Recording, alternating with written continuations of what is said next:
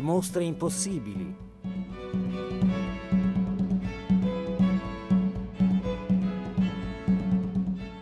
Cari ascoltatrici e cari ascoltatori di Radio 3, buonasera a tutti.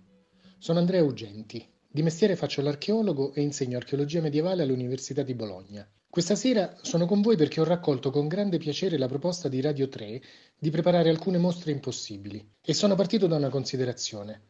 Non è facilissimo pensare a delle mostre impossibili nel campo dell'archeologia, perché in realtà la maggior parte dei reperti archeologici si muove abbastanza facilmente. E quindi per un po' mi sono venute in mente solo mostre possibili. Però, però c'è qualcosa di archeologico che non si muove molto facilmente, anzi, non si muove proprio per niente. Sono oggetti di cui noi archeologi ci occupiamo spesso. Sto parlando dei monumenti. E allora ho pensato che sarebbe interessante una mostra incentrata su alcuni dei monumenti più significativi di uno dei periodi di cui mi occupo, e cioè l'arco di tempo che va dalla tarda antichità, quindi più o meno dal IV secolo d.C., fino al IX secolo. Il primo medioevo, insomma, o come si dice in gergo, l'alto medioevo.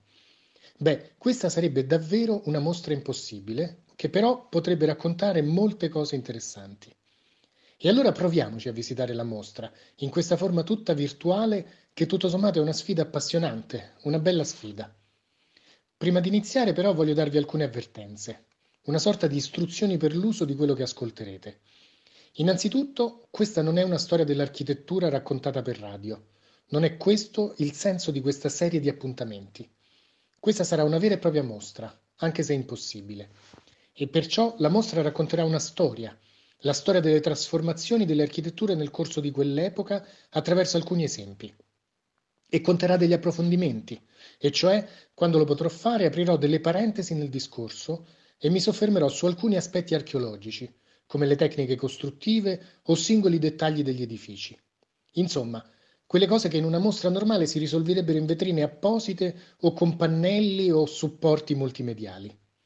Ecco, ho finito con le spiegazioni, anzi sono stato fin troppo lungo, però ci voleva. E allora cominciamo la nostra visita tra le architetture del primo Medioevo. E iniziamo con Roma, che sicuramente è uno dei protagonisti della mostra. Alla fine del III secolo a Roma succede qualcosa di molto importante, anzi, epocale. Roma, che come recita il titolo di un bellissimo film era stata fino a quel momento città aperta, ora non può più permettersi questa condizione. I barbari, i germani sono alle porte. Ci sono state già svariate scorrerie in Italia settentrionale e allora l'imperatore Aureliano decide di costruire una nuova cinta di mura.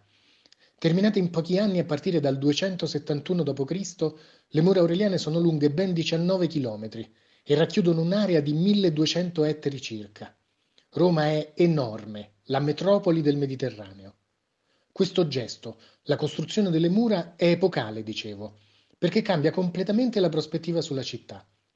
In più, le mura aureliane in un certo senso sono il primo monumento medievale di Roma, perché adottano una delle soluzioni più tipiche del Medioevo, quella del riuso, del riciclaggio. In questo caso il riuso si traduce nell'inglobare nel percorso della cinta alcuni edifici più antichi, che diventano loro stessi parte delle mura. Ad esempio, è il caso della piramide Cestia, il sepolcro un po' pacchiano a forma di piramide, appunto, di un personaggio del primo secolo afflitto da egittomania. O quello del castro pretorio, cioè la caserma dei pretoriani, la guardia scelta dell'imperatore. Comunque, le mura aureliane, con la loro lunghezza e la loro mole, sono senz'altro una delle novità architettoniche più appariscenti della Roma tardo-antica. Ma per il resto, com'è la città, dentro e subito fuori le mura, in questo periodo? Dal punto di vista generale, Roma è ancora in ottima forma e molto compatta. In buona sostanza è ancora la Roma imperiale, dove vive circa un milione di persone. Gli edifici antichi continuano ad essere restaurati e non c'è molto spazio per nuove aggiunte. Infatti i grandi monumenti più tardi, dopo la costruzione delle mura, non saranno molti. Tra questi le terme di Diocleziano, nella zona tra la stazione Termini e Piazza della Repubblica, e la Basilica di Massenzio. Ma insomma, il grosso delle architetture antiche è lì, ben tenuto, e Roma sembra davvero un grande museo a cielo aperto.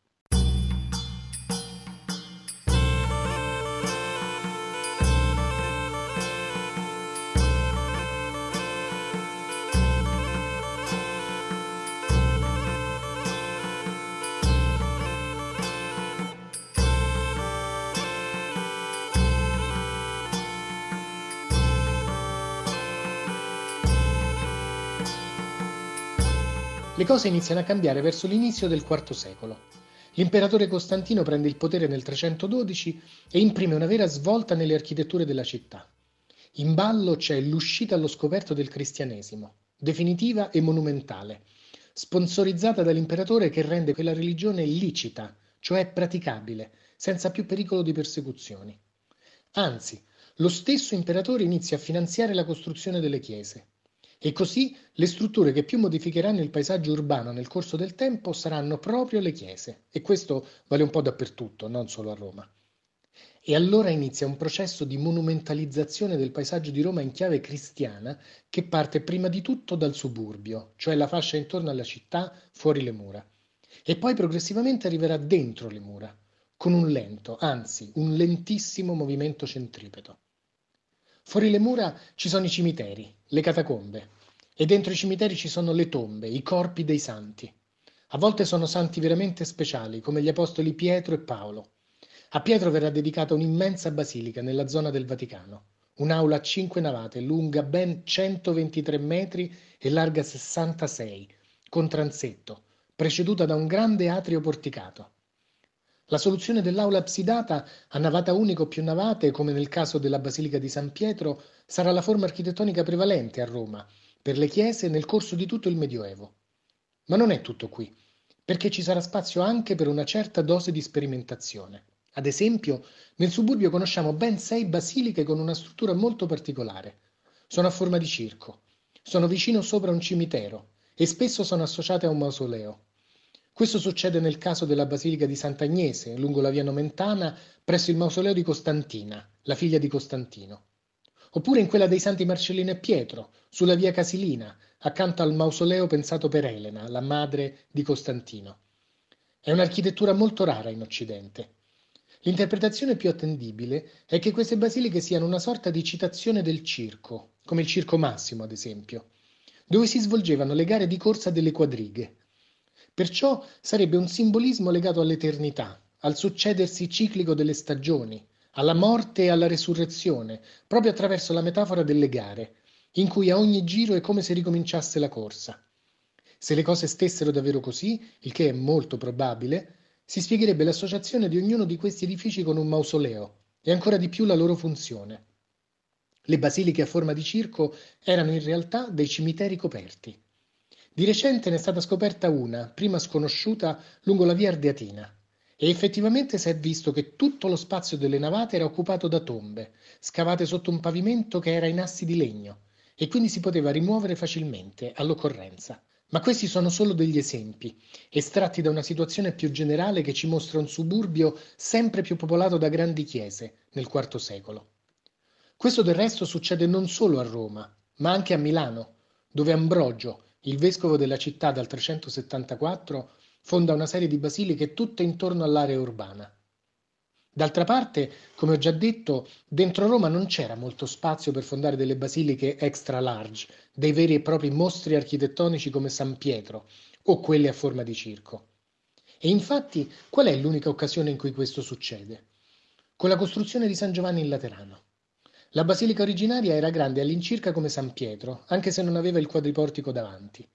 Era la cattedrale della città, la chiesa del Papa, e quindi doveva per forza essere imponente. Ma come era stato trovato lo spazio per costruirla? La risposta è venuta fuori nel corso di scavi archeologici degli anni 30 del secolo scorso. San Giovanni in Laterano fu innalzata sulle macerie della caserma di un corpo dell'esercito, gli Equites Singulares, la guardia a cavallo dell'imperatore, una sorta di corazzieri dell'antichità. Costantino farà costruire un'altra basilica, una di quelle a forma di circo, dedicata ai santi Marcellino e Pietro, lì dove prima c'era il cimitero degli stessi Equites Singulares. Anzi, a dire il vero, le loro tombe vengono fatte a pezzi e le iscrizioni con i nomi degli Equites sono riutilizzate come materiale da costruzione per la stessa basilica.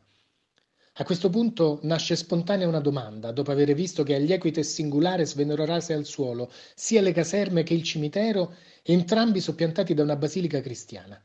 Cosa aveva mai fatto la guardia a cavallo dell'imperatore per meritare questo trattamento, cioè quella che in antico si chiama damnatio memorie, la cancellazione dalla memoria pubblica. Gli Equites avevano commesso un errore molto grave. Il 28 ottobre del 312, il giorno della battaglia di Ponte Milvio, si erano schierati dalla parte sbagliata. Avevano scelto di stare con Massenzio e quindi contro Costantino. Ecco perché Costantino, il vincitore, decide di cancellare per sempre il loro ricordo. E così, nei primi decenni del IV secolo, Costantino finanzia molte chiese e le dona ai pontefici e alla cittadinanza. Roma sta iniziando a cambiare volto, perché non si investe più esclusivamente per la costruzione di templi, terme, teatri o circhi. La monumentalità ha cambiato indirizzo. Ora si investe prima di tutto nelle basiliche, nei luoghi del culto cristiano, che sono imponenti soprattutto fuori le mura, nel suburbio.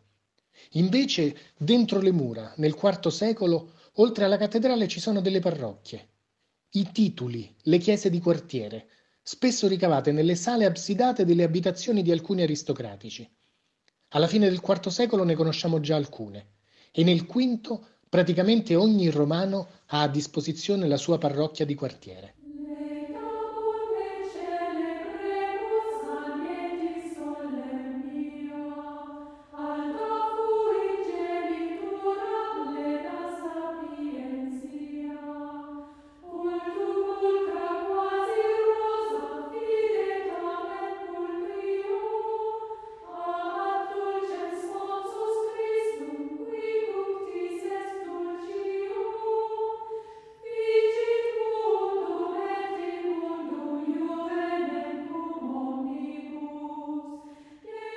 Ed ecco arrivato il momento del nostro primo affondo sulle tecniche costruttive. Innanzitutto sarà importante dire che queste chiese sono costruite in mattoni, a volte alternati a blocchetti di tufo. Come nel passato, quindi, il mattone è un elemento distintivo dell'architettura, soprattutto a Roma, e se ne producono ancora grandi quantità, perlomeno fino alla caduta dell'impero e anche dopo, al tempo del re goto Teoderico. Quindi, in una mostra come quella che stiamo immaginando, ci dovranno essere anche degli esemplari di mattoni, a cominciare dai bipedali, gli splendidi mattoni lunghi quasi 60 cm, due piedi appunto, con cui si realizzavano soprattutto le arcate delle finestre. E poi dobbiamo parlare di un'altra caratteristica, che riguarda i tetti di questi edifici. Per le basiliche sono opere di carpenteria, fatte con grandi, lunghissime travi, difficili da trovare. Pensate che per rimpiazzarne alcune alla fine del VI secolo Papa Gregorio Magno le fa venire apposta dalle foreste della Sila, in Calabria. Ma per altri edifici, come ad esempio i grandi mausolei imperiali di cui ho già parlato, cioè quelli della famiglia di Costantino per capirci, si adotta una soluzione differente. Sono coperti da cupole, tutti, cupole costruite in calcestruzzo. Ma non basta. Una cupola in calcestruzzo è un corpo molto pesante che può mettere a rischio l'edificio dal punto di vista della statica. E allora i romani si inventano un espediente davvero geniale. Inseriscono delle anfore, delle grandi anfore nelle cupole. Le inseriscono capovolte, così occupano spazio ma non si riempiono di calcestruzzo durante la colata che darà forma alla cupola. Ecco un modo molto economico e basato sul riciclaggio di alleggerire le volte. Oppure, come alcuni sostengono, semplicemente un espediente per risparmiare sui materiali. E così quando in età moderna un fulmine colpisce e spacca a metà la cupola del mausoleo di Elena, tutti vedono che al suo interno ci sono le anfore, o come le chiamano, le pignatte. E allora il monumento cambia nome e passa alla storia come Tor Pignattara.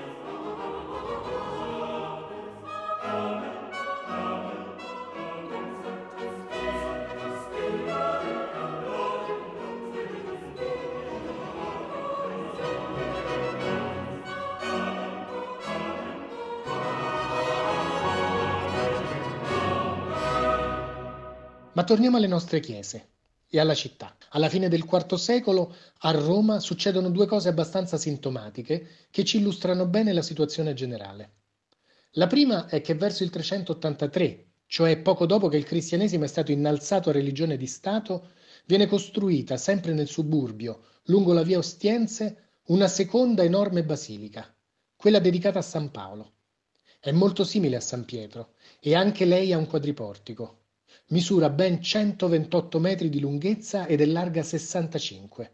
Non era possibile niente di meno per l'altro patrono della città.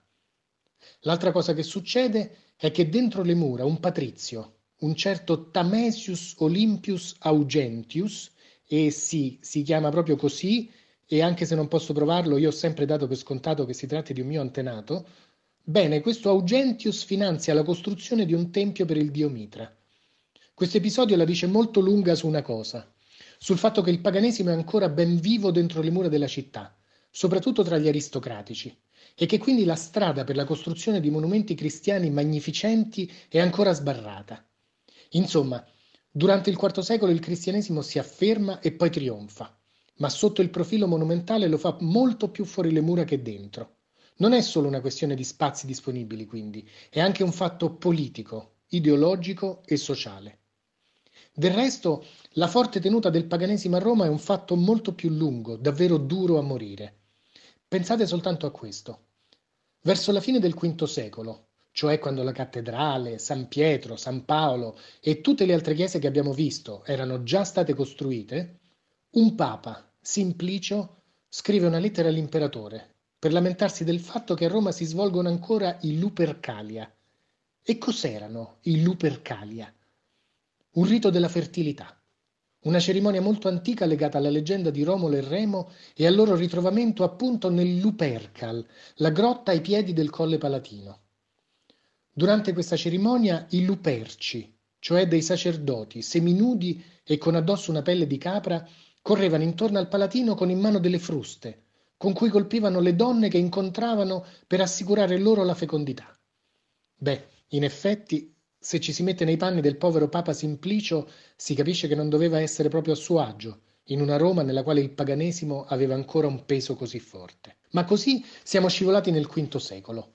E allora vediamo brevemente gli sviluppi della situazione in questo periodo. Nel V secolo abbiamo finalmente la costruzione di due grandi basiliche dentro le mura. Sono Santa Maria Maggiore, voluta sul Colle Esquilino da Papa Sisto III, che è Papa tra il 432 e il 440, e Santa Sabina sull'Aventino. Non sono grandi come le basiliche del IV secolo, ma sono comunque molto grandi e riccamente decorate, con mosaici e con l'opus settile, cioè una tecnica che usa delle tarsie di marmo di molti colori per formare motivi e raffigurazioni. E qui, nella nostra mostra impossibile, ci starebbe benissimo uno dei più famosi pannelli di Opus Sectile, quello tratto non da una chiesa, ma da un'abitazione privata, perché queste decorazioni si trovavano in tutti e due gli ambiti. Sto parlando del pannello della Basilica di Giunio Basso, che raffigura una tigre con uno sguardo un po' stralunato mentre azzanna un toro, una delle opere più raffinate ed eleganti della tarda antichità. Ecco, Ora, nel V secolo, il cristianesimo è davvero uscito allo scoperto in modo molto esplicito dentro le mura. È in corso una vera e propria conquista dello spazio urbano, con quel movimento centripeto che dicevo prima, cioè dal suburbio verso il centro. Una conquista che però si compirà definitivamente soltanto verso il VII secolo. Se vogliamo fissare un punto di arrivo, possiamo trovarlo nel 608, cioè il momento in cui Papa Bonifacio IV ottiene dall'imperatore di Bisanzio di poter trasformare il Pantheon, cioè il tempio dedicato a tutti gli dei, in Santa Maria ad Martires, cioè la chiesa dedicata alla Madonna e a tutti i martiri. E qui vediamo anche uno dei procedimenti adottati più spesso dalla Chiesa e non solo a Roma, una vera strategia per rendere più accettabile la trasformazione della città da pagana a cristiana. Più accettabile nel senso che si sceglie di non alterare in modo brusco e totale i punti di riferimento, i cardini delle mappe mentali che per i romani erano state sempre le stesse da molto tempo, da secoli. Un altro esempio molto significativo? Nei primi decenni del VI secolo, Papa Felice IV riesce a strappare l'autorizzazione per trasformare in chiesa un edificio vicino al foro romano. Bene, L'aula si trova praticamente di fronte all'antico tempio dei Dioscuri, cioè Castore e Polluce, due semidei che secondo la tradizione avevano il potere di guarire dalle malattie. E a chi dedica Papa Felice IV la chiesa di fronte al tempio dei Dioscuri? Ai santi Cosma e Damiano, cioè due medici, due santi guaritori, come erano guaritori di oscuri. La caratteristica principale di quella zona non viene meno, viene solo adattata, anzi viene risignificata in chiave cristiana. Tornando al V secolo, la struttura più diffusa per le chiese continua a essere la basilica, allungata e in genere a tre navate, con qualche variazione sul tema, ma soprattutto quella. Però, però anche adesso c'è spazio per alcune sperimentazioni. La più appariscente riguarda la chiesa di Santo Stefano Rotondo sul Celio, costruita al tempo di Papa Simplicio e quindi tra il 468 e il 483. E questa è un'architettura che in mostra farebbe davvero una gran figura, perché si tratta di un edificio piuttosto complesso, con una pianta che unisce lo schema circolare, come dice il suo nome stesso, alla forma della croce e crea uno spazio interno molto elegante, scandito in maniera serrata da una selva di colonne. I modelli per Santo Stefano Rotondo sono forse antichi, e si è parlato ad esempio di edifici della Villa Adriana a Tivoli, o anche meno antichi, come la rotonda dell'Anastasis a Gerusalemme. Ma queste sono solo supposizioni, difficili da confermare o smentire. Quello che è certo è che la Chiesa ha una forma molto particolare che in Occidente è stata usata raramente. E così siamo arrivati al VI secolo. E qui dobbiamo lasciare Roma, e lo facciamo per un po'. Perché anche se Roma resta per tutto il Medioevo la città più grande e importante dell'Occidente, dal punto di vista politico passa in secondo piano. Il timone della penisola passa più a nord, al luogo che sarà prima la capitale del regno ostrogoto e poi la città più importante del dominio bizantino, Ravenna. Però di questo ci occupiamo in una seconda puntata e perciò se volete vedere, anzi ascoltare, come prosegue e finisce la mostra impossibile sulle architetture del primo Medioevo, non mi resta che darvi appuntamento su Radio 3 a molto presto. Nel frattempo, un carissimo saluto a tutti da parte di Andrea Ugenti.